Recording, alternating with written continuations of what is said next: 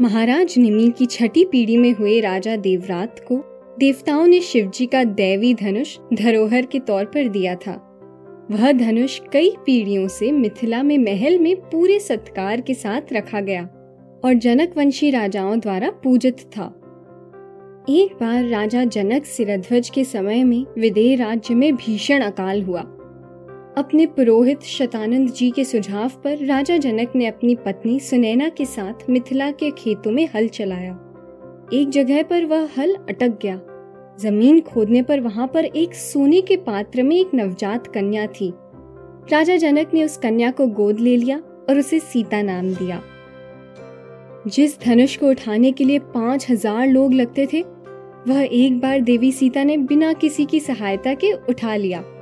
तो राजा जनक ने निर्णय लिया कि वो अपनी पुत्री का विवाह उसी के साथ करेंगे जो उस धनुष में प्रत्यंचा चढ़ा पाएगा।